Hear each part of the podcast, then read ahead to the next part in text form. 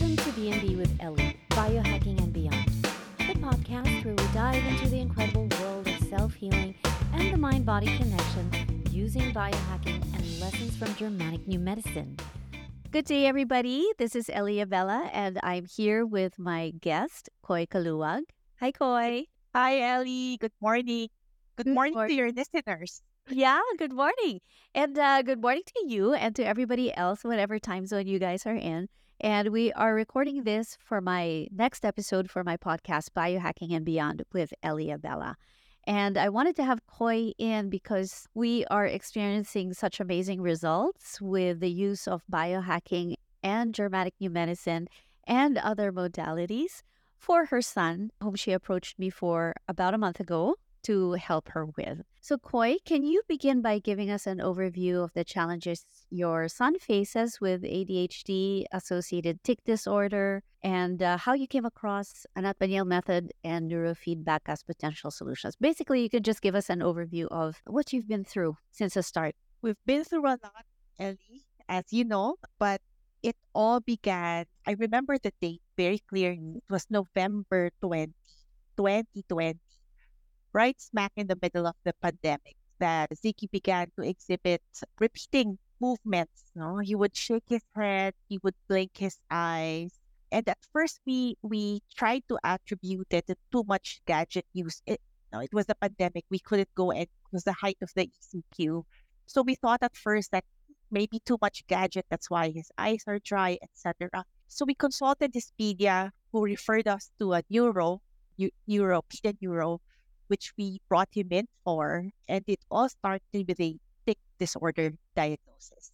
At that point in time, we weren't even thinking that he had ADHD. So it was actually the tics that manifested first, gave us medicines, clonidine to be uh, exact, commonly known as Catapres. It's a um, blood pressure medicine, which is also used for uh, nervous. I, I think that's how she explained it to us for nervous movement disorders, etc. So we did clonidine at half a dose for about a year, but we noticed it wasn't it wasn't addressing the, the movement disorders. About six months in from that treatment, you know, my husband said, let's take him to a dev ped just to have a second opinion. Because aside from the tics, you know, we were already seeing symptoms like uh, inattention, can't Yeah. stay still for five minutes. You talk to him, it's it's like he would hear you, but he doesn't hear you. For moving on, let's let's see how old is Ziggy, and then did did this only happen in 2020 and not at birth? Just to clarify. He's currently he's now eight years old. Our journey began when he was six. We were uh, already, you know, to answer your question, we were already, I think, in retrospect, noticing some symptoms of ADHD.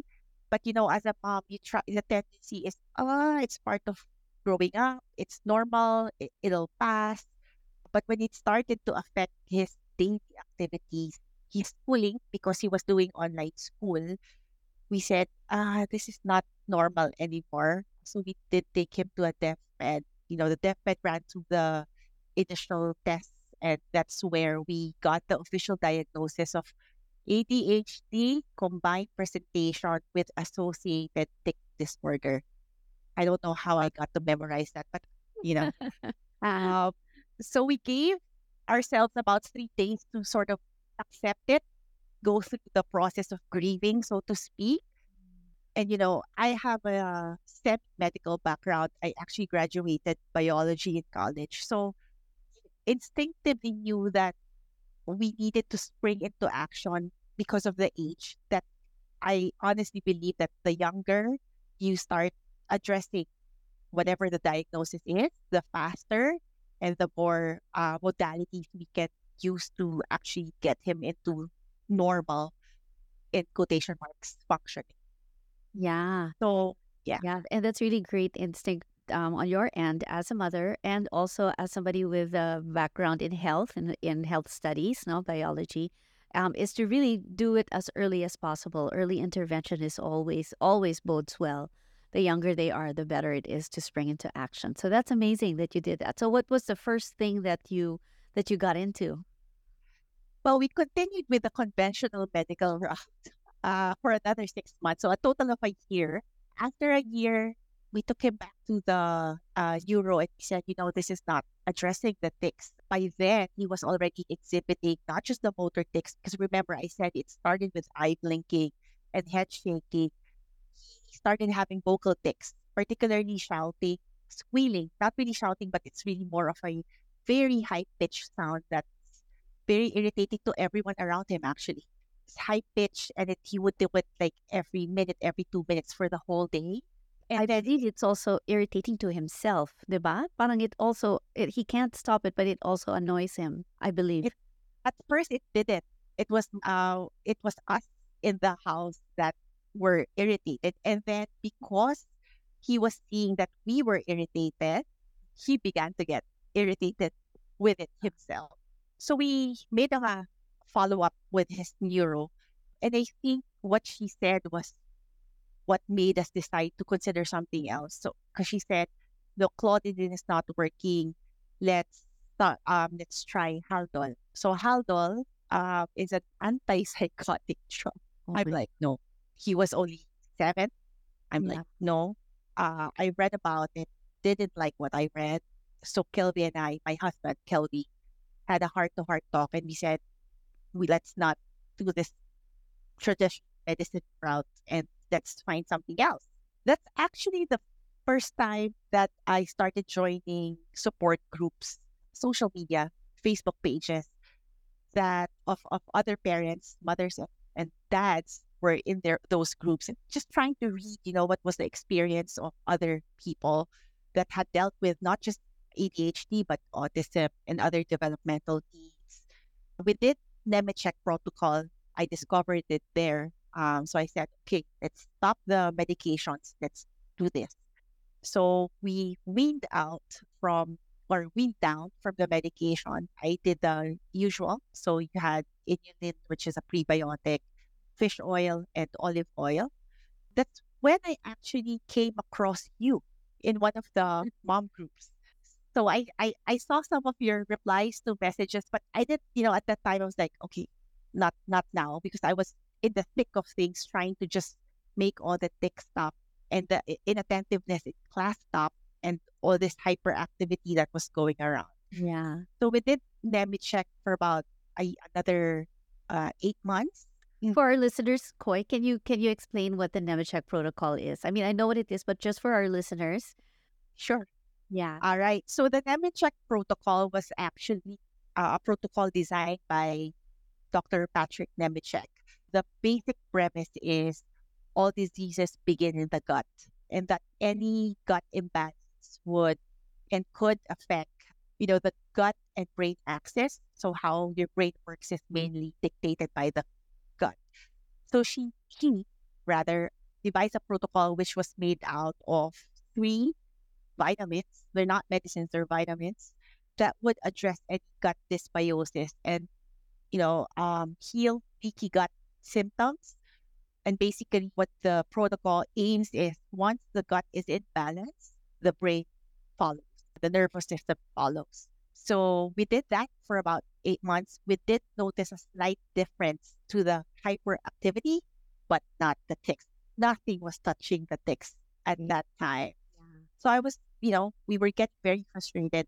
So I said, oh, okay, try something else.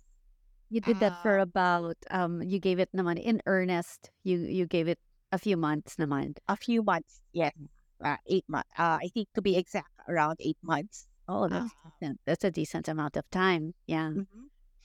We weren't still happy with the result. So I'm like, uh, I was crying by then, admittedly, out of sheer frustration.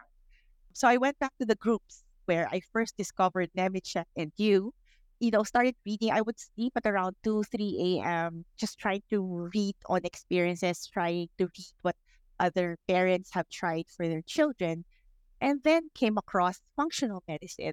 Right. Uh, so I really put my my all my energy in understanding what functional medicine was because let's remember we didn't have such a good time with conventional medicine treatment. So when I heard functional medicine, I was already in doubt if it was just you know another doctor who will come in with with and recommend antipsychotic drugs. So I, I did spend about three sleepless weeks just trying to understand what functional medicine was.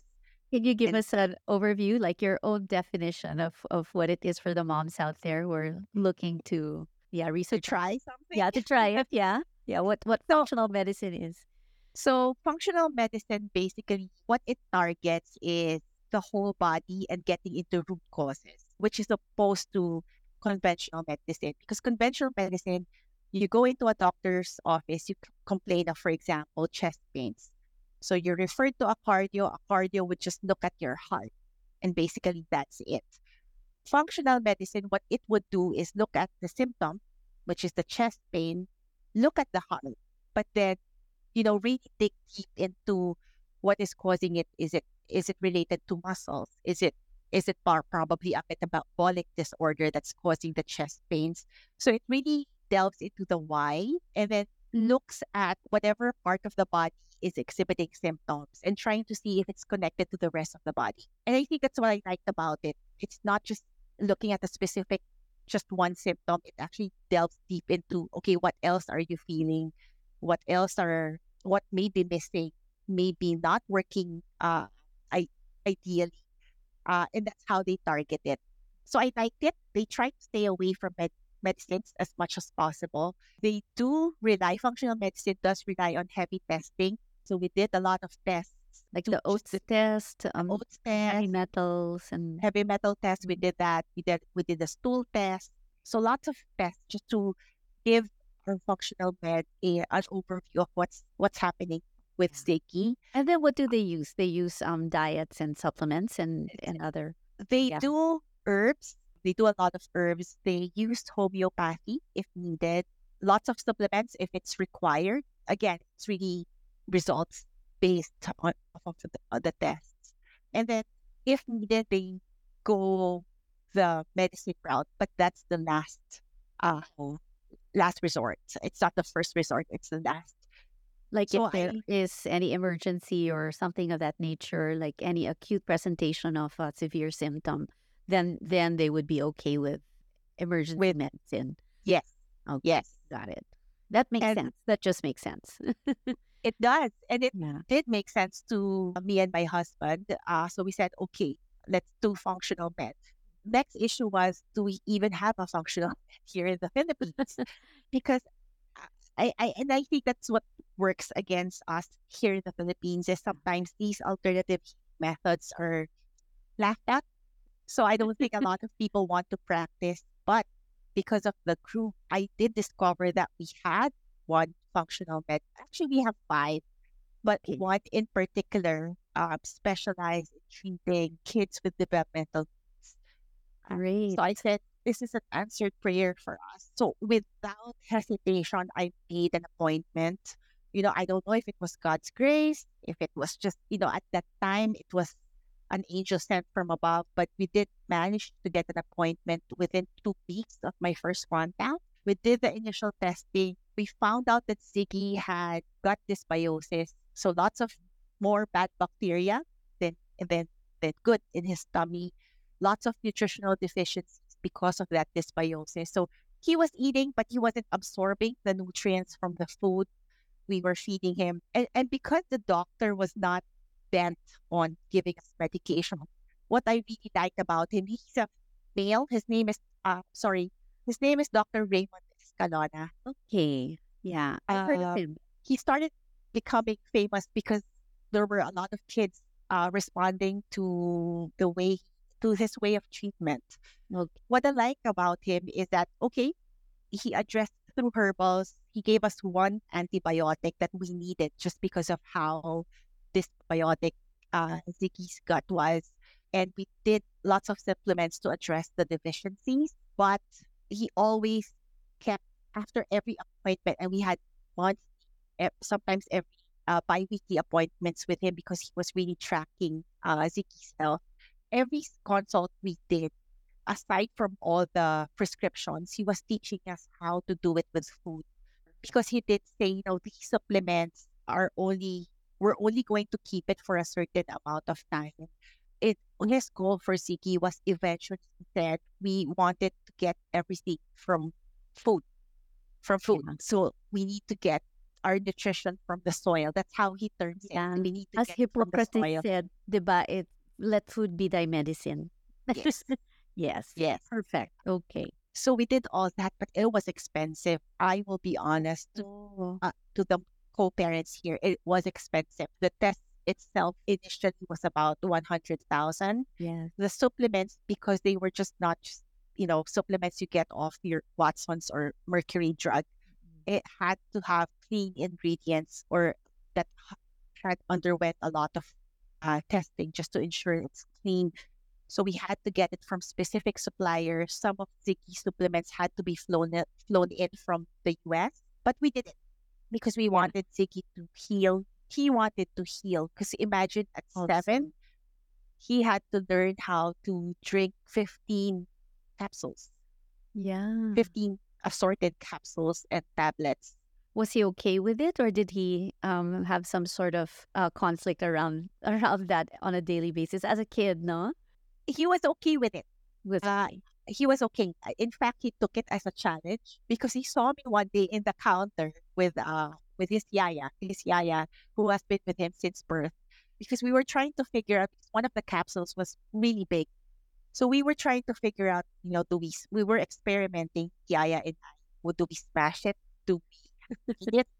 Do we put it in one of his blended soup recipes?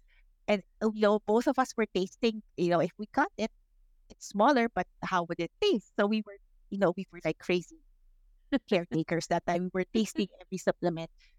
So he saw us and he said, you know, don't worry, mommy, I'll try to learn how to swallow. So we don't, yeah. you know, we don't have to do this because I want to get well. He would always say that I want to get well. Oh, I Uh, love that. we, we, because we were always transparent to him. It was not just big, these set of tablets. It was always, you know, uh, this tablet, this addresses your, the bad bacteria. This tablet naman would be because you're deficient in iron. iron. This tablet naman because we want to detox. So he actually knows what each of the tablet does to him. Wow, Uh, lovely. So yes. parang he became your teammate in Project Ziggy. No, he's Yes. very involved and participative. very. And I think that's what really helped. One of the factors that helped him get better uh, physically because he was very, very cooperative. Love it. Yeah. Yep. What a great idea, mom.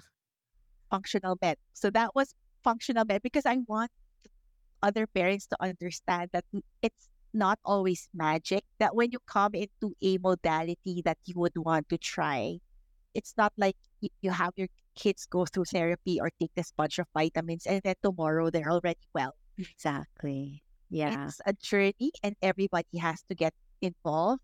I think that's what initially rebonded the family because everybody wanted Ziggy to get well. His brother wanted him to get well. His lolos and lolas wanted him to get well. So, you know, junk food was kept away. Even the uh, who natural lawyers for the grandkids, they would not give him chocolate without uh, na- nakatakas. Uh, because everybody was really supportive. And I think Ziggy felt that. So he helped himself. Uh, That's beautiful. Yeah, yes. and definitely it, it it does take time because nature uh takes its sweet time, diba? And the body also has to take the information and then recalibrate and readjust according to, you know, the mechanisms that they activate.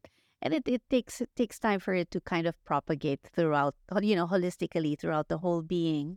But I love that the whole family kind of came together. Ziggy kind of became the glue. And sometimes you look at kids with different abilities as sort of the what the family needs because somehow they needed to reconnect. They need Yes, that kind of energy to reconnect. I think it's such a blessing. it is.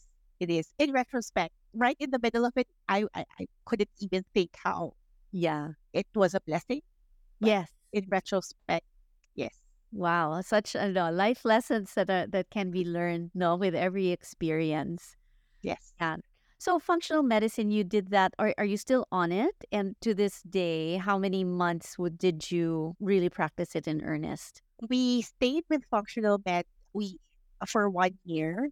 I think a bit we're still doing a bit because the, the like the habits that we built, good food on the table, clean ingredients as much as possible, or clean sources of the food that we eat. It's already ingrained in the family. We do have cheat days. We we've been having a lot already, but uh, you know, once the cheat day is done, we go back to eating healthier. So that's still there. We're doing some of the supplements still, but it's just really basically for maintenance, so to speak. We've officially graduated from monthly consults uh, with Dr. Raymond last March of this year, 2023. So he said, you know, there's really nothing else for me to look after Mm. uh, as much or give attention to as much as when we first started. Uh, so it's just really with see me when there's a problem type of uh, consult. Luckily, we haven't had to see him. We miss him dearly because he's played a big part in Ziggy's physical healing. But you know, he's not happy to see us. Did jokingly say, "I don't want to see you." No offense, but when I don't see you, that means that we we we're doing better. I have the same philosophy actually. I I love that. And so what what were the benefits or the changes that you saw in Ziggy after functional medicine? So after functional medicine, he's become a lot healthier physically. We did address some of the inattentiveness, I think, because, you know, nutritionally, his body was getting the vitamins and the minerals that it needed to actually function physically. So it did address some of the inattentiveness before because he was nutritionally doing better. Wasn't getting tired because prior to functional med, you make him run one block. It's you look at him, it's like he wants to faint. Oh wow. Uh, he was breathing so fast. He would get white in the lips. He would be getting mysterious rashes that come out of nowhere. Before, he was very constipated. It was normal for us to have a poop every four days. Right. Okay. So that was that was all addressed uh, within you know the one year of doing functional medicine. So after one year, and that was about March of this year, we were like, okay, so what next? Because we still had the tics. Yeah, that's right. Yeah, the tics. It's Just really the reminding tic. the parents out there that we still, you know, we still had the tics. Physically, physical health was better, but we still had the tics. Did Yeah. any other symptoms that still persisted, like the jaw grinding or The jaw grinding was still there. We lumped that into the tics part of his diagnosis because it was in rotation. So what happens to Ziggy is he would have tics, a particular one at any particular time. And then you would we would uh, observe that, you know, if it's squealing tic this time, that would disappear, but another takes its place. Okay. Okay. So Okay. so there it's a pattern. So there's a There is a pattern. a predictable pattern in the way they present. Yes. Okay. That's that's that's right. So it could be swelling today, that it disappears to only to be replaced by grinding, teeth grinding. He would Yeah. gnash his teeth. He would push his teeth with his fingers. We'd have that. You know, even the timelines of how long they stay is very unpredictable. So uh-huh. sometimes we'd have, for example, teeth grinding. That would disappear after a few weeks, only to be replaced by throat clearing. So it's it's we're never Yeah. without the tic, whether Yeah. motor or verbal. We're never without a, a tic. They just vary in terms of how they present themselves and mm-hmm. how long they have it or he has it. So the tics Yeah. were still there. So we're like, Yeah. husband and I were like, okay, so we've done medication, we've done Nemechek, we've done functional medicine. He's improved a lot. So we said, okay, functional medicine, we have to sort of the the principles we sort of have to keep this forever uh, because it's helped the most. But we still had the very same issue that we began our journey with. And I'm like, Right. I was really lost. But by then I was already reading about not not Anat Baniel in particular, but neurofeedback. And I think in our last consult with uh, Dr. Raymond, the functional med, he did say it's you know, functional med has done its part. Maybe you should consider other modalities. And he did mention neurofeedback and safe and sound Yeah. protocol, NSP. Yeah. SSP for Ziggy. Uh, and my first question to him was, Do you know somebody who can do it? And then he said, I'm still getting myself certified with neurofeedback. So I still need to, you know, put it into practice first uh, before I start offering that service to my clients. And my first question to him was, and I think he got surprised. I'm like, Doc Raymond, there are two types of neurofeedback, linear and dynamic. Uh, what Love it. so what are you certified in? And he said, I uh, he said brain balance, which I think is a type of linear neurofeedback. Yeah. neurofeedback. So I said, okay, thank you. Uh, I'll just connect with you because I was already doing research before even asking that question. And I wasn't really sold on linear feedback just because there's a third party that would control the programming. So I was already looking into NeurOptimal by then. So I mm-hmm. said, okay, we'll do NeurOptimal. And the next question, as always, would be, okay, so who offers that here? Yeah, that's right. And, and and I think maybe two years ago you you started messaging me, right? I Yes. during the pandemic and Yes. and asking about, you know, Anat Baniel and everything. But it was a little bit tricky that it's it, lo- a lot of my services is it has to be in person. And uh, and during that time during the lockdown, it was just so hard for anybody to to be allowed to even get out of their houses. Yes. It was it was like iffy for me to even touch a child, you know you know, just put a little, you know, and then ay nako may COVID na or something like that. So it was it wasn't really the right time. Yeah. Not the right time. And I think at that time, I, a lot of it, because I, I honestly, again, for the, uh, the other co-parents who may be listening, I was a, skeptic on the types of healing modalities that you offered. No offense. And you know that No, not not taken. Not at all. At that time, I was like, okay, neurofeedback was something that I could probably say might work and something that I might understand. But Yeah. Anat Baniel and even GNM, I'm like, what are these concepts? What are What's was it what is it saying? How can you you know, how can you encourage brain healing and brain training with just having a massage? At that time, I was like, Yes, "Hey, yes. having a massage. Yes, we're so used to that. Oh gosh, us practitioners are so used to that. So it's okay. I Yeah. couldn't wrap my head around the Uh-huh. science, so to speak, behind it. So I was Yeah. like asking around, but not really Yeah. considering during that Yeah. time. And and also it's hard to to find testimonials here because I'm the only one in the Philippines that really does it. Yes. And um, and there are a lot of testimonials around the world, but I haven't really for myself like my own stories. I had I've had a few success stories. But because of the pandemic, I was really it was very limited in exposure. So it was hard for me to tell you, "Oh, I had this and that and this and that," you know, but don't But at the time that you told me, I think I would still have not because I I was a skeptic. Yeah, I was a skeptic, and you would have to understand at the time done a lot and been through a lot. So any new modality, you know, try this, try that. Basically saying nothing is working. Yeah. So what will make this different? So I was in that mindset already. Yeah, yeah. So we I waited. Yeah, so you waited. Yeah. And and and usually I get the parents that are like, you know, we've done everything and nothing is working. And then I always say, actually, you haven't tried everything because you haven't tried this approach pa. And then yeah, you messaged me this July, right? Yes. So Yes. finally, apparently, I have a friend, JL, uh, who has always been a proponent of alternative uh, modalities. She did say, you know, why don't you call and just just have a conversation with her and see if you guys are ready to discover other modalities. I also had a teammate, an office mate, not had. I still ha- have an office mate Yes. Broly, who said through one of our Dutch conversations, I don't even know how that happened. I think I saw one of his FB posts where he shared that he was doing NeurOptimal and other modalities with you for his sport because he is a high performance athlete. And he was like, try it, it works. So I said, so I said, okay, God, maybe this is my sign. I've spoken to Eli two years ago. Her name keeps cropping up in the Facebook pages that I'm a member of. Uh, friends who I trust, you know, are saying, try it, just just try it. You, you don't have to say yes, just just try it. yeah. And so I did.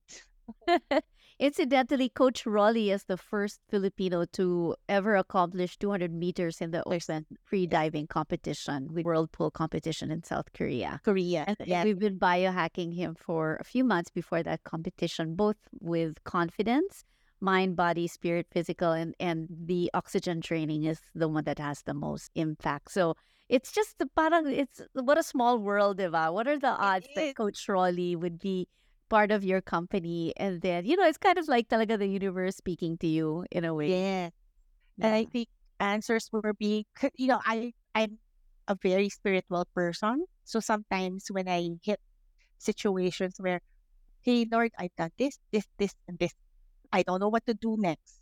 So send angels along my way Oh, what happens next for us. So I think, I think all those circumstances that you mentioned, no, JL, yeah, and- Coach Ronnie, and then your name keeps popping up. I don't know why. I don't I don't even say your name out loud, so it can't be algorithm. So it just kept popping up. I'm like, okay, so maybe this is the angel that been praying for. And so I spoke to my husband. She said, you know, said it's just do one, one session. Because my my husband is more of a skeptic. yes. Yeah. So all these things, I do my research. So sometimes, you know, in, in the dead of night, everybody's asleep. You, you would find me reading, reading, reading, and counter checking what I read on other sites. Yeah. So I come into decisions like this already with some knowledge, what to expect, how it works. Imagine me trying to convey hours and hours of what I've read into two sentences so that my partner can also say, yes, that's traffic. right. So I convinced him and he said, okay, one session. And if it's not, you know, Yeah. too good, Oo. let's not jump into it. Yeah. Because it's far from us, etc. Or Yes. thinking about how hassle it would be. Oo. Yeah. And, and for the parents out there, sometimes kasi one session might not be indicative of the success that you might have. So so a little bit of, of trust and confidence, I think, in the process. And one of the Anat Baniel essentials is flexible goals. Yes. You know, give it the time that it needs. And if, you know, not what you expected yet, be patient. Just just uh, be patient with the process. Parang ganyan. Trust the process. Trust the process. Yeah, be always on the positive. You know, have uh, the aspirations that you want. Just just be be patient. Yeah, Yes. it'll happen in right timing. Yeah, but I'm thankful that you came. Yeah, that the that you messaged me, and I remember that you said, um, "Eli, we are just up to here. We don't know what to do with the vocal tics. They're still there. We are, willing to try what you're doing." And I sense the frustration in your message and the And the desperation tears. and the tears. I sensed it, and I said, yeah i think i think we can and i became more confident in my practice so maybe really everything is divine right timing because two years ago i still wasn't in germanic new medicine so i didn't have this extra oomph perspective or lens to biological conflicts particularly in, in childhood developmental issues and so germanic new medicine gave me more of uh, a way to target what can we target what do we look at and so as a trauma therapist I always have always looked at what's going on with the person, what's going on with the life situation of the person. And so, even more with kids with different abilities, we look at what's going on in the home environment, what happened at that time. Right. And so, when we look at um, vocal tics in the Germanic New Medicine lens, we would look at a scare fright conflict. It's a, a conflict that lands on the left hemisphere that lands on the laryngeal mucosa and the and the larynx muscles. And it's on the left hemisphere, and that's where the Broca's area is, which is the, the area for speech. And so when there's a conflict that, that lands on that hemisphere, the vocal tics are uh, an expression of that conflict. And it, sometimes it's difficult to get rid of the vocal tics because there are reminders of that original conflict. Let, let's say it's a conflict that it's a scare fright that happened at home and you know the pandemic was a time of fear. Everybody was in fear. It was frightening. And especially for a little kid it's like oh my gosh what am i going to do? And and so they're very sensitive. And it still embeds there are still there are sensory impressions that are embedded in in their nervous system that reminds them of that time and so the vocal tics will will kind of come out as an Mhm. expression of that Yes. I, I, I'm learning for every session that we have. yeah you, it's always I go home with, okay, she said this, so I then go back to Google University and say, type it in. Oh, where's she's right? and This is where the area of speech is. I look at drawings that Yes. Yeah, yeah, exactly. Yeah, yeah. And the, and then and of course we look at we look at everything holistically. So I'm a biological family relationships coach and I always look at not just the individual, not just the child, but everyone around the child because the child uh, comes as a blessing into the universe and they kind of are born into they're supposed to be a nest already for the child just like you now you came out you came out also you're supposed to you're expected to just be laid down in the nest and be taken care of and be protected from harm or anything um, that might be perceived as distressful, like loud noises and all. So it's the same thing for the child. And the child's um, symptoms are really just a reflection of his perception of his environment. And that is that there's something particularly distressful and and this happens a lot with kids with different abilities is because even in utero the child sees or the first sense is hearing and so when the mother is pregnant and the mother stands around where there's construction, and, then again, this is no judgment. We all do this, right? We all stay in it. Noise has become such a part of our lives now. We become desensitized to it, but not the the child in utero. There's so much construction noise and everything. For them, they perceive it as distressful because it's so loud. Another is ultrasound. It's very loud. It drowns out mom's heartbeat. It drowns out mom's voice. So they feel alone. And so if, if you get that often, sometimes it can uh, result in a hearing conflict where a hearing morsel conflict where I can't hear mom's voice. Where's mom's voice? And again, this doesn't happen to all kids. So it doesn't mean that you shouldn't get an ultrasound because sometimes it really is needed.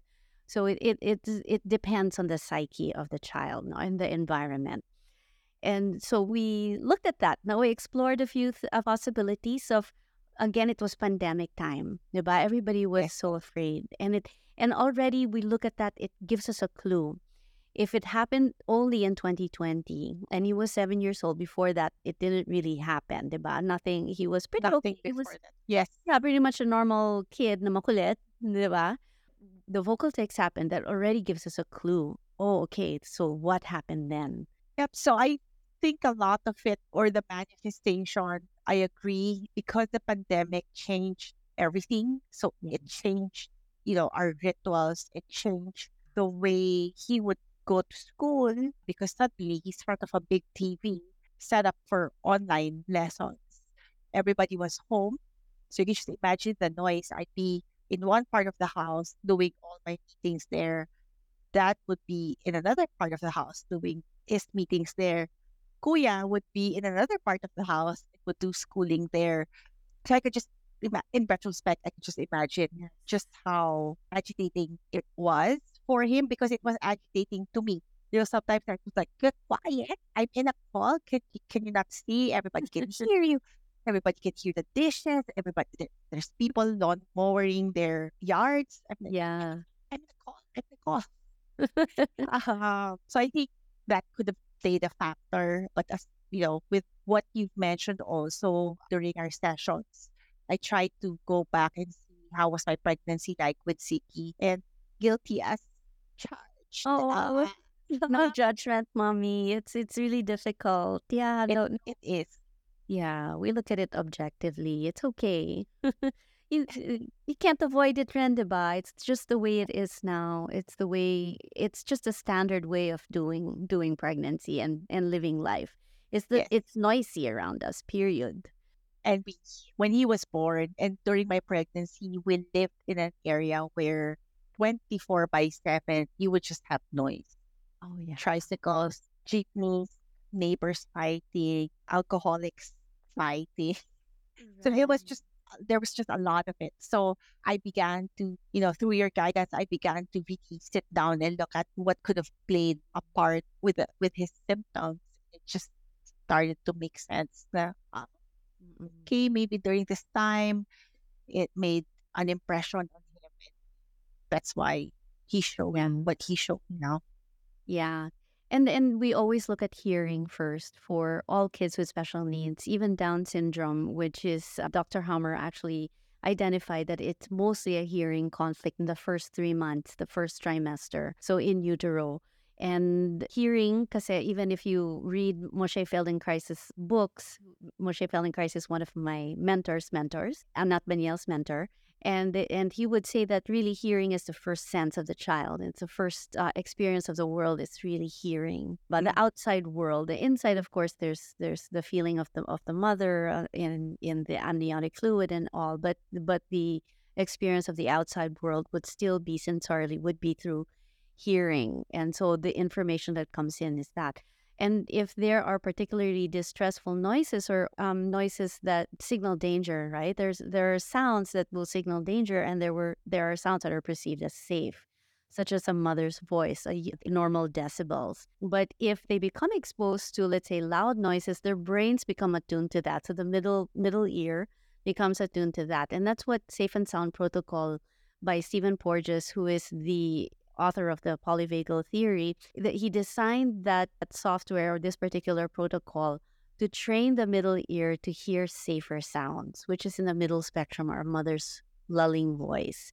Because their brains, it's not really the ear. I mean, it's we hear with our brains, right? Their brains are more attuned to the higher loud decibels and the lower decibels. So the higher loud decibels would be would be like a growling lion or you know somebody Yeah. screaming fire or something like that danger talaga Mm-mm. or the very very low decibels which which would s- signal a lion snarling it's like a low growl Mm.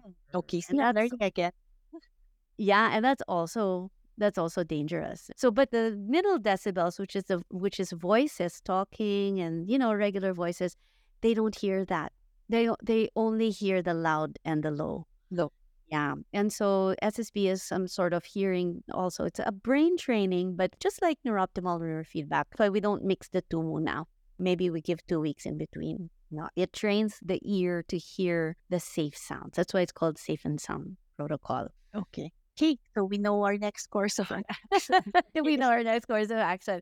But you know, it's it's also good to protect him now palang, like Yeah. from background noises and from um loud loud noises. Can even wear earmuffs. Like Dr. Hamer has actually given earmuffs to a little girl with Down syndrome, and it reversed it. But of course, she had to wear earmuffs, you know, the whole time for like months on end Mhm. and she became quite normal. She became neurotypical. Yeah. So so you know the, there are these possibilities. Of course, it depends on the degree of Down syndrome that you have. It's if it pretty much very near the normal neurotypical spectrum, then it might be more likely that you can get there. But there are some degrees also of Down syndrome that are quite severe. It so flexible goals diba? Yes. Yes. Yeah. Agree. yeah, so that, so I remember the first time that I met Ziggy on that very very first day during your trial session. Yes. So during that day, it was raining heavily. So yeah, my skeptical husband said, Are we still going to do this? So I just want your the listeners to understand where we live. We are from Cavite. Eli's clinic is in Mandaluyong. So it's always a field trip for us uh, for our sessions. But the, you know, the trial session, we, we were already battling distance and then severely bad weather. But when he saw my eyes, I was like, he said, okay, let's just leave earlier so we can make it on time for our appointment. So we did go, we pushed through with it. Already, Eli already had a background of what we were trying to address. So I guess when we Mhm. got there, it was just really trusting that and keeping our fingers crossed that it would work. So take Eli, correct me if I'm wrong. We did Anat Baniel, Yeah. and then Ziggy did Neuroptimal. You had me and my husband also do Neuroptimal. Yeah. I remember that because I was getting distracted because Ziggy was having, he was quiet on the table yeah. during ABM, but very, very noisy when he was doing Neuroptimal. And I was like, uh, so I was like, will get frustrated or get mad because he was just, his tics were just echoing throughout the whole center. And so, you know, we left the trial session and we couldn't, I couldn't even ascertain if, you know, how I felt about the session. Uh oh. I felt Yeah. sleepy. Uh, personally, I felt sleepy. Ziggy, throughout the journey home, his tics just mysteriously stopped. The vocal, the, he was just Yeah. quiet. He was just really, really quiet on the way home. And then, you know, when we got home, we just felt like, let's sleep early. Let's see how we feel tomorrow morning. So the following morning, I actually interviewed Ziggy because you have to remember, I we were we were working as a team, him and I. So I would always ask him, you know, even during functional med, when you take this medicine, are you feeling anything? Do you feel side effects? Do you so same line of questioning. I did that with him the next morning. How do you feel uh, when you were doing the exercises with uh calls you teacher Eli? With Yes. teacher Eli, did that feel good? Not so good? Uh, when you were listening, were you irritated? And being the funny boy that he was, he said that during Anat Baniel, he was so relaxed. He wanted to get the massage again. Calls it a massage. yes. Uh, he felt so sleepy and very relaxed. He wanted to do it again. So that was already Mhm. my, my, you know, a sign to me that something was working. And then when I asked him about Neuroptimal, he what he said was it was okay. He just was complaining about how the in the Ah, matiin. was. Yeah. Ah, okay, okay. Yeah, we'll So I took that as a sign that he wanted to continue doing because I would never force him into anything because I know how hard physically it would be to travel, you know, every session that we've had, we have, and it takes a toll on him. So you can just imagine if instead of Ah, him enjoying it, if I would be dragging everybody to make sure that we make it to the session. So I think I got once I saw that I had his buy-in, it was no longer are we going to continue with with it or not. So we continued. I think we are on number four already. number four. I think we Yeah. just finished number four. Yes. Yeah. Oh my gosh. Thank you so much. Yeah. And and it does look like a massage, but it's actually much more profound than that. I am not able to communicate to Ziggy what I what I am looking for if I didn't have the work in my own cells first. And it took some time for me to embed them fully into my maybe a few years, three to four years. I studied it in 2017, graduated uh, end of 2019 really intensive work. I was in in um, US four times a year, and then in between online, we would have online semesters. So there were ten particular modules, and then eight more after that. So and then there's mastery for children with special needs, talaga. So then in between, we needed practicum hours and all of that stuff. So so it's really to have the work in me so that I can communicate it correctly. So even if it does look like massage, a, mas- a massage person will not be able to communicate the same Yes. thing that that uh, initiates um, neurogenesis. So the uh, synaptic connections in the brain, so that he would feel what what it is I'm trying to teach his body to feel, so that it would create new neurons, and then he would it would optimize his brain function. And a lot of that is, of course, finding comfort back, coming back to the body, and finding comfort as he comes home to himself again it's this body that you know i was born into and, and it just it doesn't feel safe in this world and so i i don't know how to find comfort here but then it's it's also communicating that you can feel safe again and this is this body can feel relaxed again and then letting them feel it and then Mhm. knowing the difference between calm and not calm then he can make the choice the Yes. to feel that way and then I also do something called Books Neural Therapy, which also uh, relieves emotional trauma that can get lodged or stored in our jaw, our cranium, and also the pelvis. Because these are activation centers whenever there's fight or flight. These are the centers that get activated so that you can either snarl or bite, right? So the jaw is for biting or you can run. So the pelvis gets activated, the Achilles heel gets activated, also all the Mhm. fascia there. So you can just run away. But the body doesn't know the difference between you being a caveman and running from a saber-toothed tiger or just simply being at home and listening to the, a jeepney or a or an ambulance outside. It's the same Yep. thing. And so it keeps getting stored in the body. So the, the body comes like an, an alarm, like a buffet of alarm signals coming off, you know? And so part of um, ABM is really to help him find safety again, come back more into the parasympathetic nervous system, activate the vagus nerve a little bit more to go into more of ventral vagus. So if you know the polyvagal theory, there are two vagus nerve systems, a dorsal vagal, the ventral. So the ventral vagal system is a socially engaged nervous system. Nervous system. Okay. Yeah. The dorsal is the fight or freeze, fawn, or feign. Yeah. So it's more of the playing dead or running away or Ray. Mm, Yeah, so Fighting it- back. yeah. So we push them more into the ventral vagal system. That that's where we're trying to train them to to be more. Because a lot of people, including adults, not just kids, they're more sympathetic activated. Kumbaga, they're like Present. Yes, exactly. They're right. They're pressing the gas more than the brake.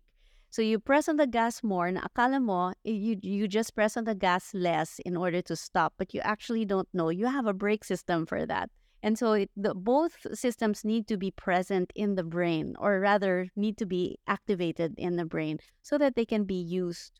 Now, they're there for our use. And it's not bad to pressing on the gas because we need to live, we need to work, we need Yes. to run, we need to do sports. So, but both are needed. You, in a car, you need to press on both. Yeah, for the journey that you're supposed to. See, I'm taking down notes. you're taking down notes. Yeah. Yep. um, so there's ABM and BNT, and this is a table work that I do to communicate with the child. And the meat of the work really is is with this, but I always mix it with other modalities. Then we have, of course, like what you mentioned, neuroptimal neurofeedback, which Coi diligently researched as dynamical neurofeedback, right, as opposed to linear. Yeah, I don't like linear.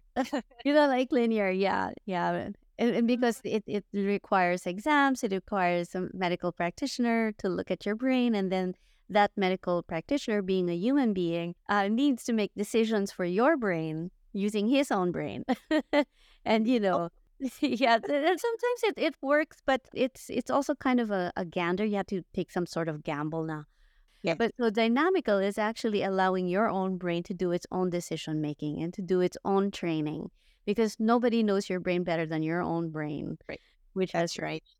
has is doing nothing but studying itself and seeing how it can make itself better. And so the optimal neurofeedback supports this particular dynamism be- behind the the brain. It gives real time feedback, and so your brain is practicing staying present. So instead of the inefficient patterns like anxiety or ADHD, it's practicing how to stay present. Oh, I'm not going to go to that.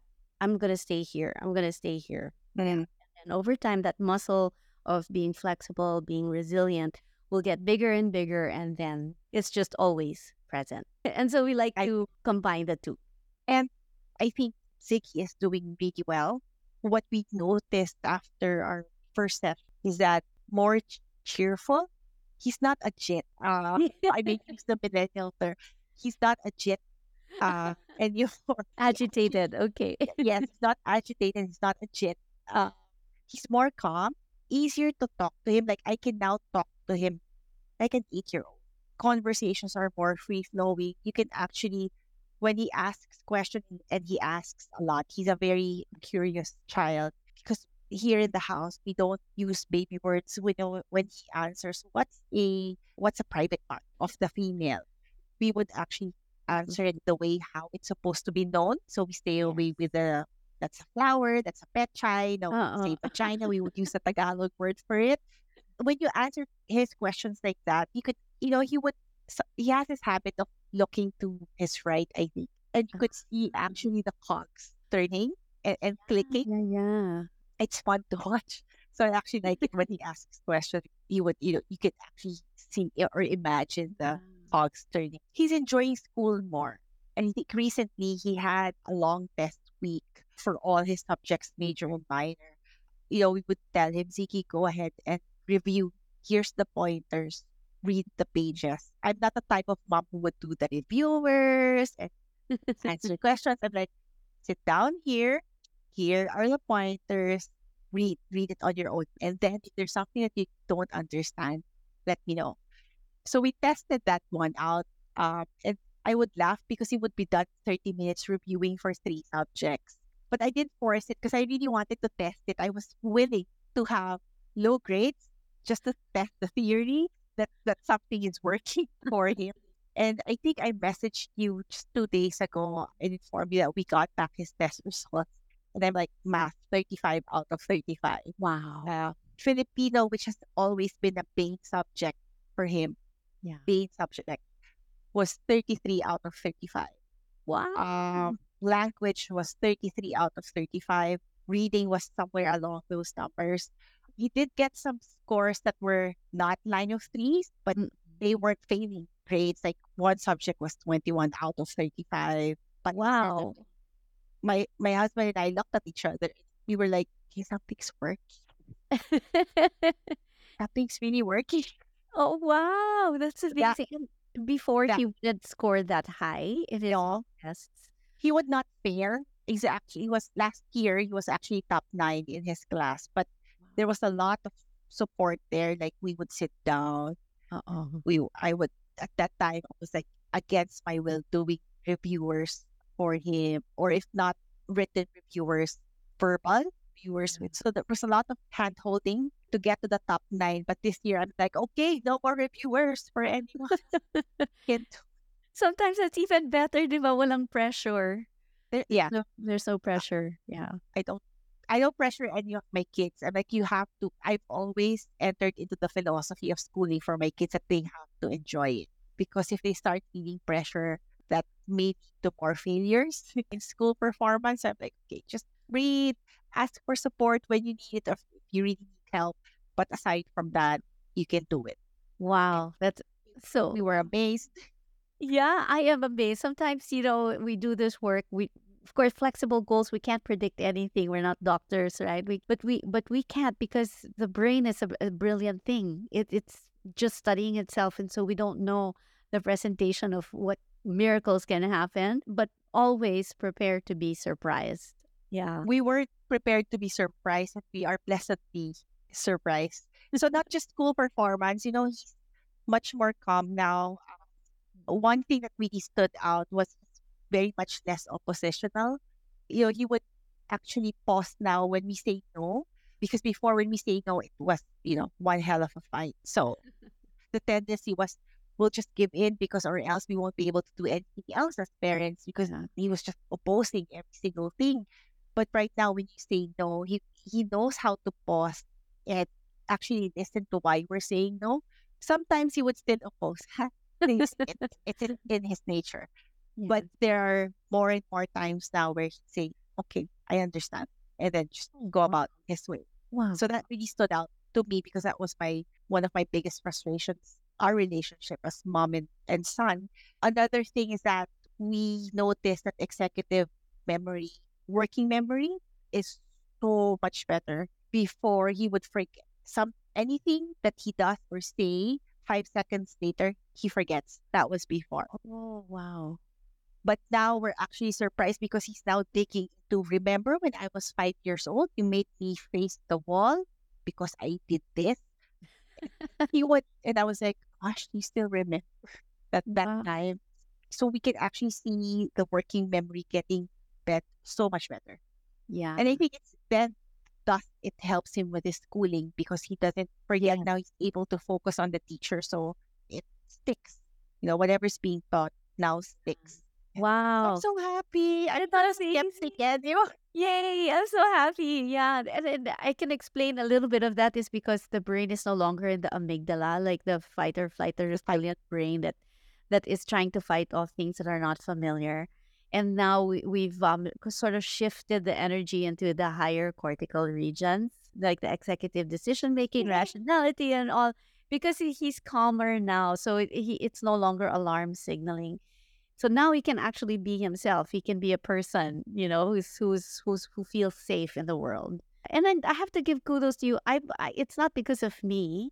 Uh, I can only do so much as as somebody who who's a holistic wholeness guide. You know, it takes a village, diba? And I have to work with the parents. The parents, you guys have been so forthcoming in your and so involved in in Project Ziggy. Couldn't have been as successful without your uh, willingness. Aww. It's crying. For once, we're actually seeing some light at the end of the tunnel. Yeah. Yeah. There- There's hope. Yeah, there there really is. There really is because the human being is a brilliant, brilliant organism in itself. Yeah, absolutely. With the right mindset, the right tools, the right amount of patience. But again, I have to state that whenever there are parents that treat me like a daycare center, so there are kids with different abilities and they come to my center and they drop off their kids just with the yayas. I don't like that because I do my work and then I send them home and it's discordant at home and the harmony is not there's this the home is just not um, a harmonious nest to be in. All of the work that i did or maybe a big chunk of it 80% of it is out out the door yeah lost and then they come back and they're still the same. It's like i didn't do anything. And you know they come come with yayas who are also not nurturing and everything because you know at home even the yayas are discordant you know it's just the energy at home so wala rin, wala rin. The nest, if the nest is discordant, so will the child. That's where they sleep and eat, and that's their that's their home base. And so I stop work with those kids because eh, the parents need to be involved. I work with the parents. In fact, I would often joke that it's really therapy for the parents. The parents. I was just about to say. Yeah. It's really not the child. The child is a reflection of what's going on. But, you know, the parents al- also, they have their own challenges and issues. It's not a joke. But, you know, the, in what you call co regulation, it's nice to do family therapy where you co heal each other, co uh, co heal. But I love co heal because, you know, you we all you all come from parts of the same thing, you know. Yeah, you're some some of a bigger um dichotomy of energies, diba? It's family therapy for us now, just for the benefit of your listeners. And we started off with, and I shared this to her yesterday. So we started this with just Ziggy, wanting Ziggy to progress with this healing. Then it was bringing in Yaya with us. That's right. And just this, our last session was like bringing Kuya, the big brother, with Yeah. us. Yeah. And the big brother now wants to continue with NeurOptimal also. It's just it's just more relaxed at home. I I cannot put it into words. You know, there's just some testimonials that you cannot put into words. So it I find it hard a bit when I have friends asking, so what has been the effect with Ziggy? I'm like, ah, kasi ganito.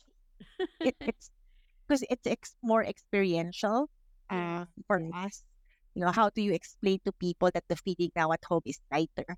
The feeding now at home is that we're more patient with with one another, in particular between me and my husband. Um, Yes.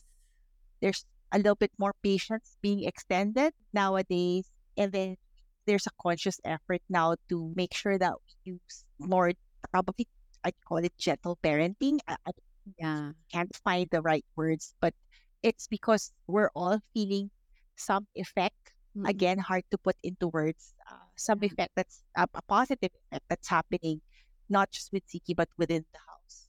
Yeah. And and it's part of my protocol is really to include at least one session with the parents in it.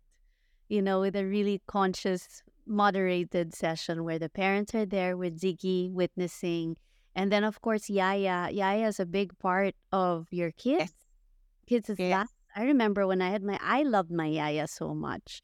I was with them more than my parents. So so I love it that Coi you brought Yaya in, diba? Because also they have their own ajit, diba, with each other. Ah, they have their own. Oh my gosh? I cannot. Again, Yaya was with him since the day he was born. Oh no, not really, but three weeks. He was three weeks. So Yaya has been with us for the whole eight years, even with her own family. You know, during the pandemic, she did not want to go home and leave Ziggy here. So just like you and Yaya is, uh, Ziggy is more spends more time with Yaya than I Yeah. do. They know each other yeah. inside and out.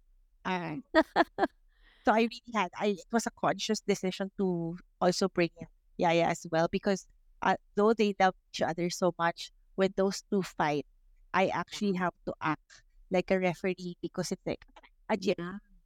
Ajit talaga. Yeah. So it's ajit with love. Ajit with love. Exactly. And all, and all of it naman is with love, diba? It's out of concern. Yeah. Yeah. But you know, when you when you're with each other 24/7, familiarity can breed contempt.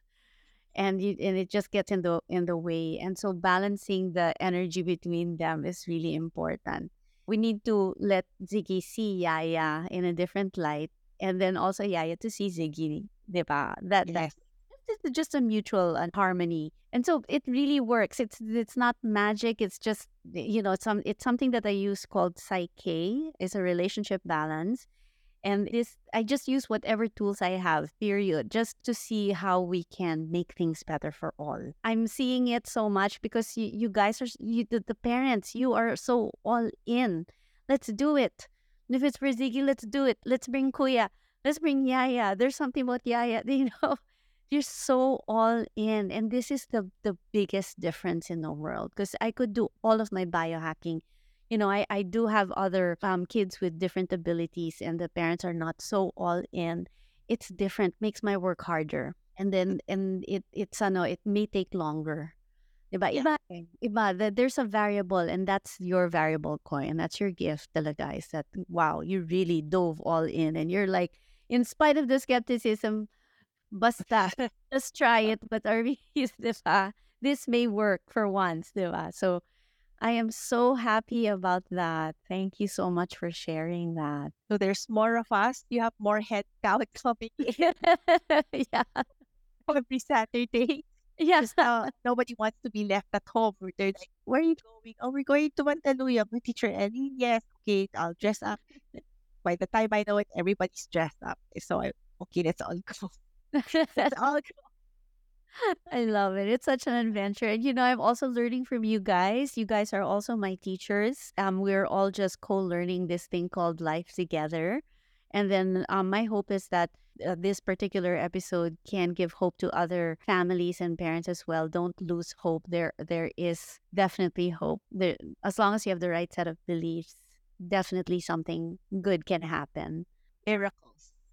Not just something good, miracles. Because what we have seen in just four sessions, at least for us, because of our own journey, uh, are actually miracles. yeah. That's what that's what we're seeing. Wow. And the vocal tics that you said that they greatly, they're still there.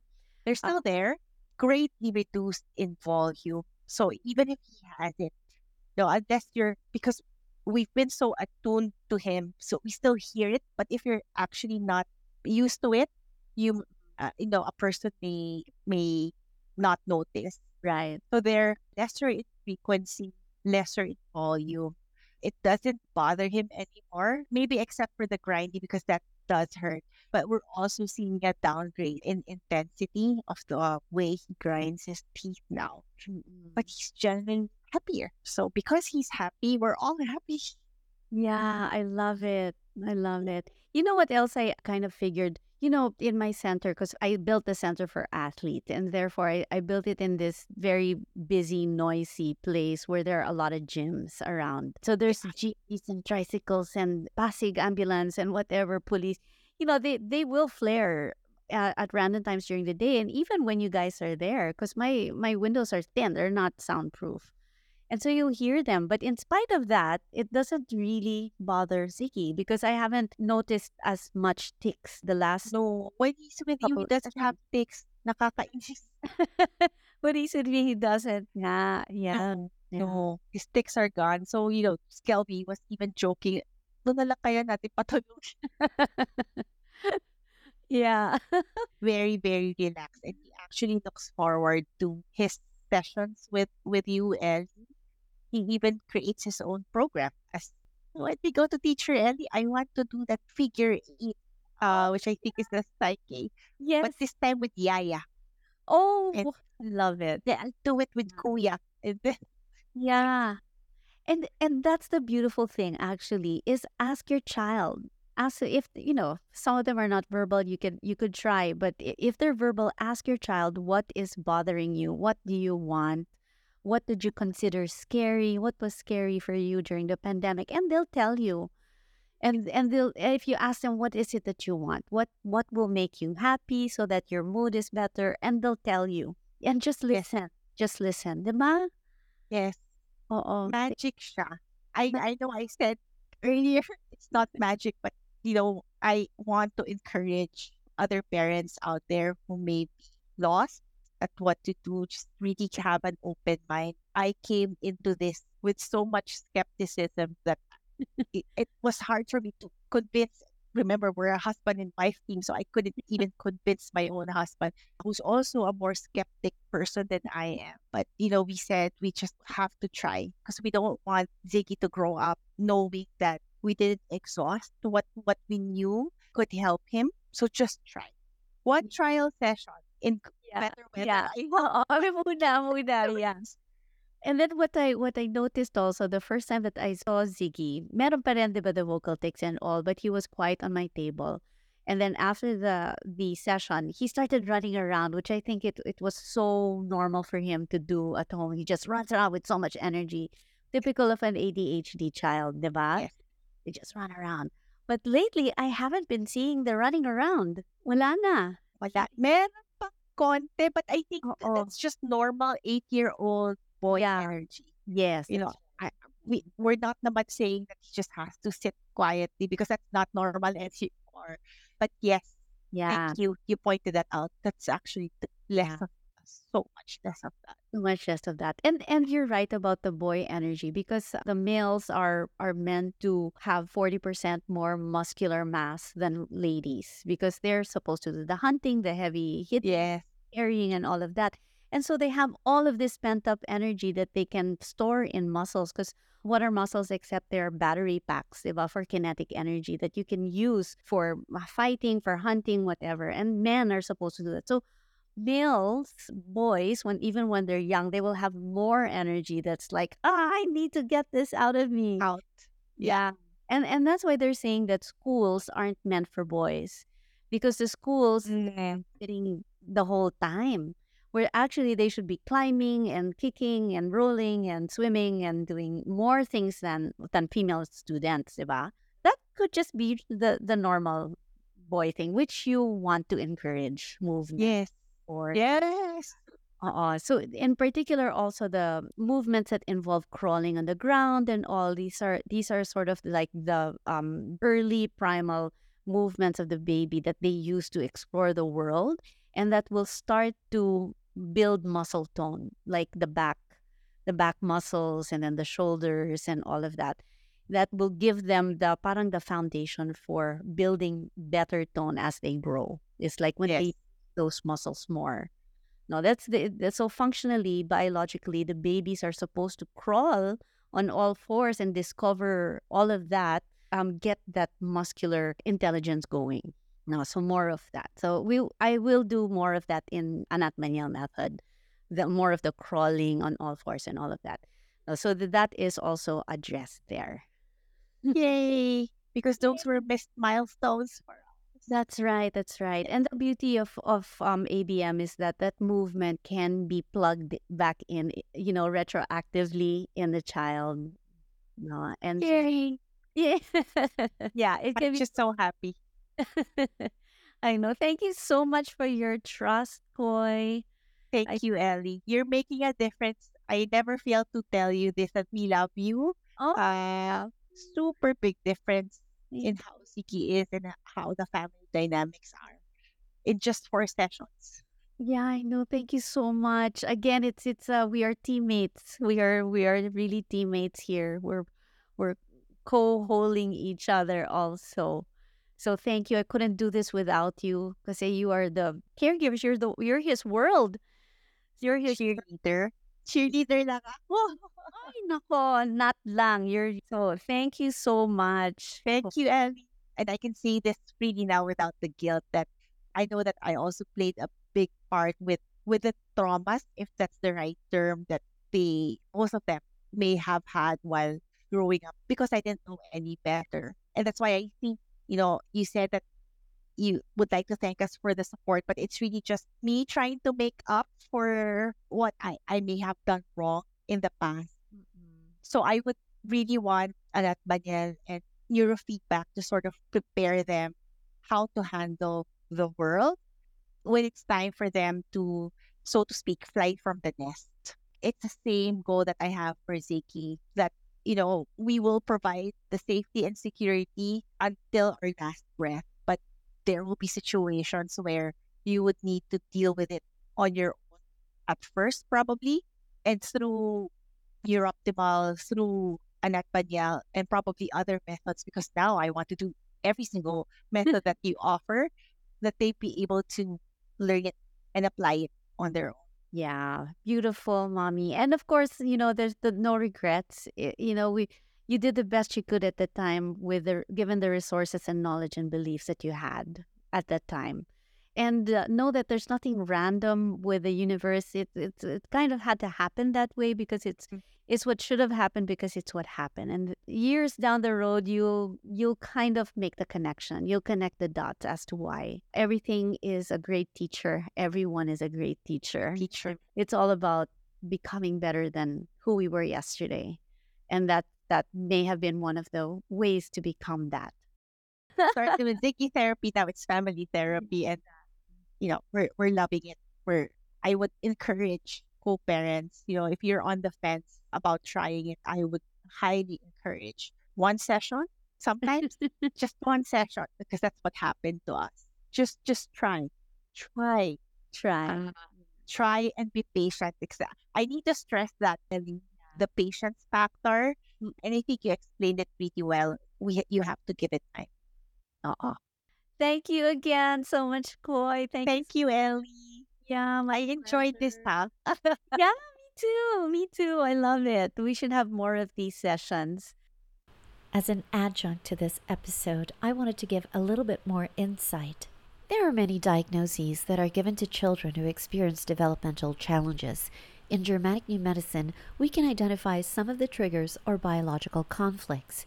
It usually stems from a perceived distressful life experience. Most of the following information can be found on the website learninggnm.com. In contemporary understanding, when children experience difficulties in their short term memory, this is now recognized as a potential symptom of conditions like ADD or attention deficit disorder or ADHD, attention deficit hyperactive disorder, particularly if the child also exhibits hyperactivity.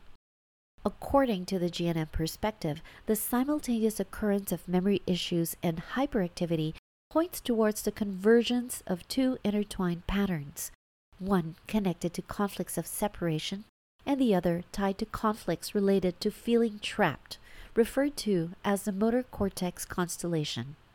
Frequently, challenges in learning arise subsequent to friends and classmates, the arrival of a new sibling who receives more attention, a parent's return to work, or when parents are persistently embroiled in arguments or preoccupied, having little time for the child. Incidentally, when this separation conflict happens in the elderly, it is usually labeled as Alzheimer's disease. It happens when they feel left behind by their friends and siblings who have passed on. The forgetfulness is the body's way of protecting them from the pain of separation, which is also what protects the child with ADHD. There is always a biological purpose in biological programs. Vocal tics, also referred to as phonic tics, encompass the engagement of larynx relays, which covers the Broca's area, or the center for speech, embedded within the command center for the muscles of the larynx situated in the left cortical hemisphere. Depending on factors such as an individual's gender, brain laterality, and hormonal status, the conflict associated with the larynx is called a scare fright conflict, either rooted in a fright inducing experience or a territorial fear. Specifically related to the Broca's area, the conflict manifests as an inability to speak, characterized by an intense state of fear, rendering the person speechless with fear. These vocal tics manifest in tandem with conflict related activity originating from a brain relay in the right temporal lobe, as observed in the autistic constellation and vocal tics. The particular repetitive vocalizations, such as throat clearing, grunting, squeaking, barking, or intricate sounds like words, phrases, or even entire sentences, serve as indicators of the underlying conflict. How are we addressing vocal tics with Ziggy? We addressed all the issues and possible original triggers to a scare fright conflict that happened in the early months of the pandemic. We are also protecting his hearing so any loud noises from the background and even voices of the people from within the household need to be modulated. In some instances, we make him wear earplugs. It is proving a bit difficult to protect him from all the sounds, but so far so good with the effort to harmonize the voices of parents or any adults with big, loud voices, whether scolding or not scolding, so that Ziggy's alarm signals don't go off and the vocal tics express again. I think one of the greatest solutions was to let each family member connect on a higher level with each other again. This connection got lost along the way, but since they are all connected on a cellular biological level, it isn't hard to rediscover.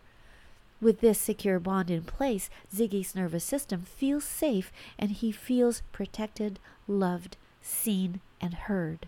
Another is the element of perceiving a separation conflict, which the short attention span is protecting him from the pain of not being able to commune with his DNA family. To make Ziggy feel more seen, more Ziggy time is being spent, more connection and family bonding is being consciously planned. He is being listened to and being made to feel that he is seen and heard very consciously by the adults who love him. In our ABM sessions, I engage the mom and dad to practice some conscious touch techniques on Ziggy so they can co regulate. As they watch for his breathing, their own breathing also regulates synchronously allowing for mutual regulation of their nervous system. To form nature's proper biological love chain, I ask the dad to do the conscious touch on the mom, who does the touch on Ziggy, who does the touch on a stuffed animal.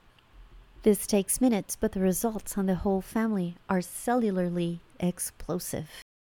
In Germanische Heilkunde, the fourth biological law of nature states that microbes don't cause diseases but play instead a vital role during the healing phase.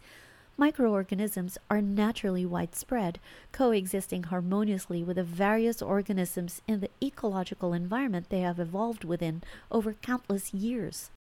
Exposure to foreign microbes, such as those encountered during international travel, doesn't inherently lead to a disease. However, Consider the scenario where a European individual resolves a specific conflict while in a tropical region and subsequently encounters local microorganisms. In this case, the relevant organ employs those indigenous microbes to facilitate the healing process.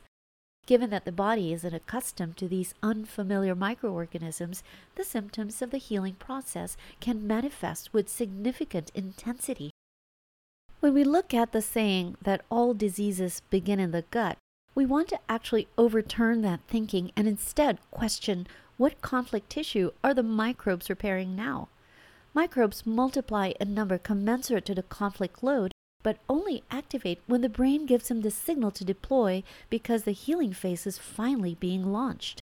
So, when the gut flora is dysbiotic or too great in number, there is actually a biological purpose for their presence. And so we have to ask should we kill them with antibiotics or are we getting in the way of nature's perfect plan? In some cases, it may make sense to pull the reins slightly on severe healing phases, especially for people with an overburdened system, but to be strategic about how much to pull back and how much to allow the body to complete its repair work. The main modalities that I use with Ziggy are the Anat Baniel method neuromovement developed by Anat Baniel, the protege of Moshe Feldenkrais.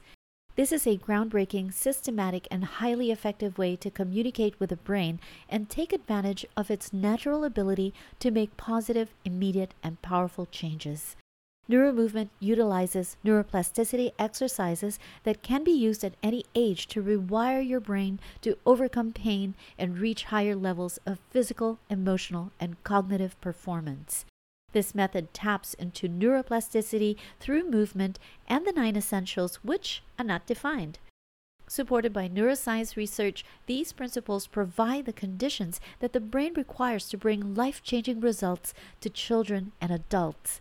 Dr. Jill Bolte Taylor, neuroanatomist, TED Talk speaker, and best selling author, was my classmate during my course.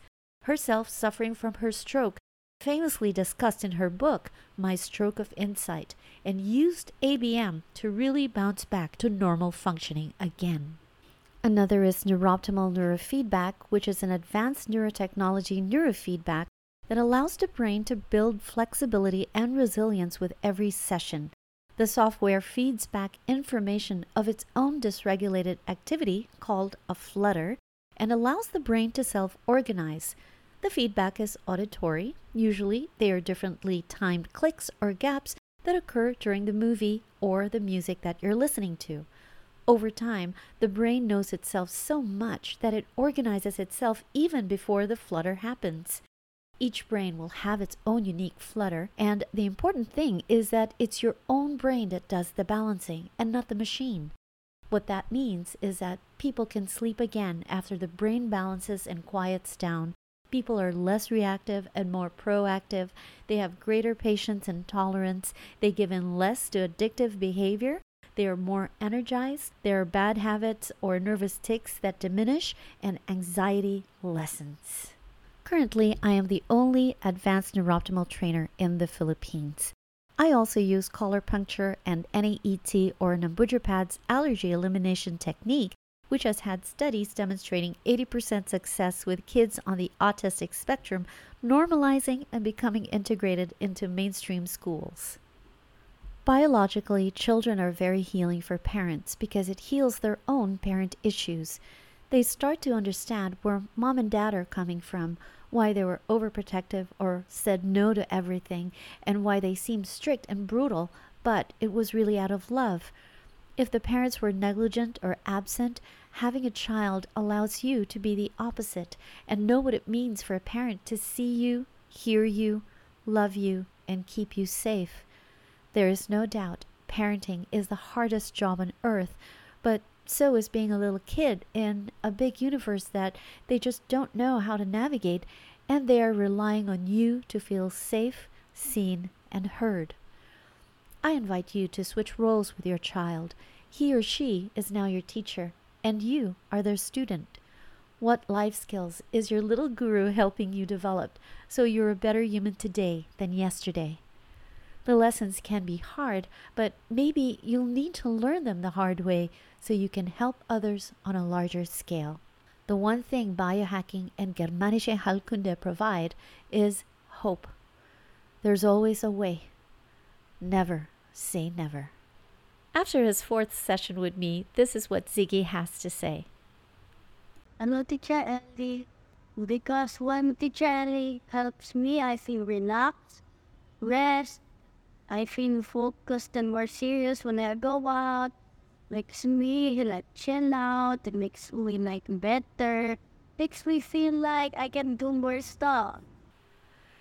In biohacking, you control your biology so it doesn't control you. But first, heal your mindset. To biohacking and beyond. See you in the next episode.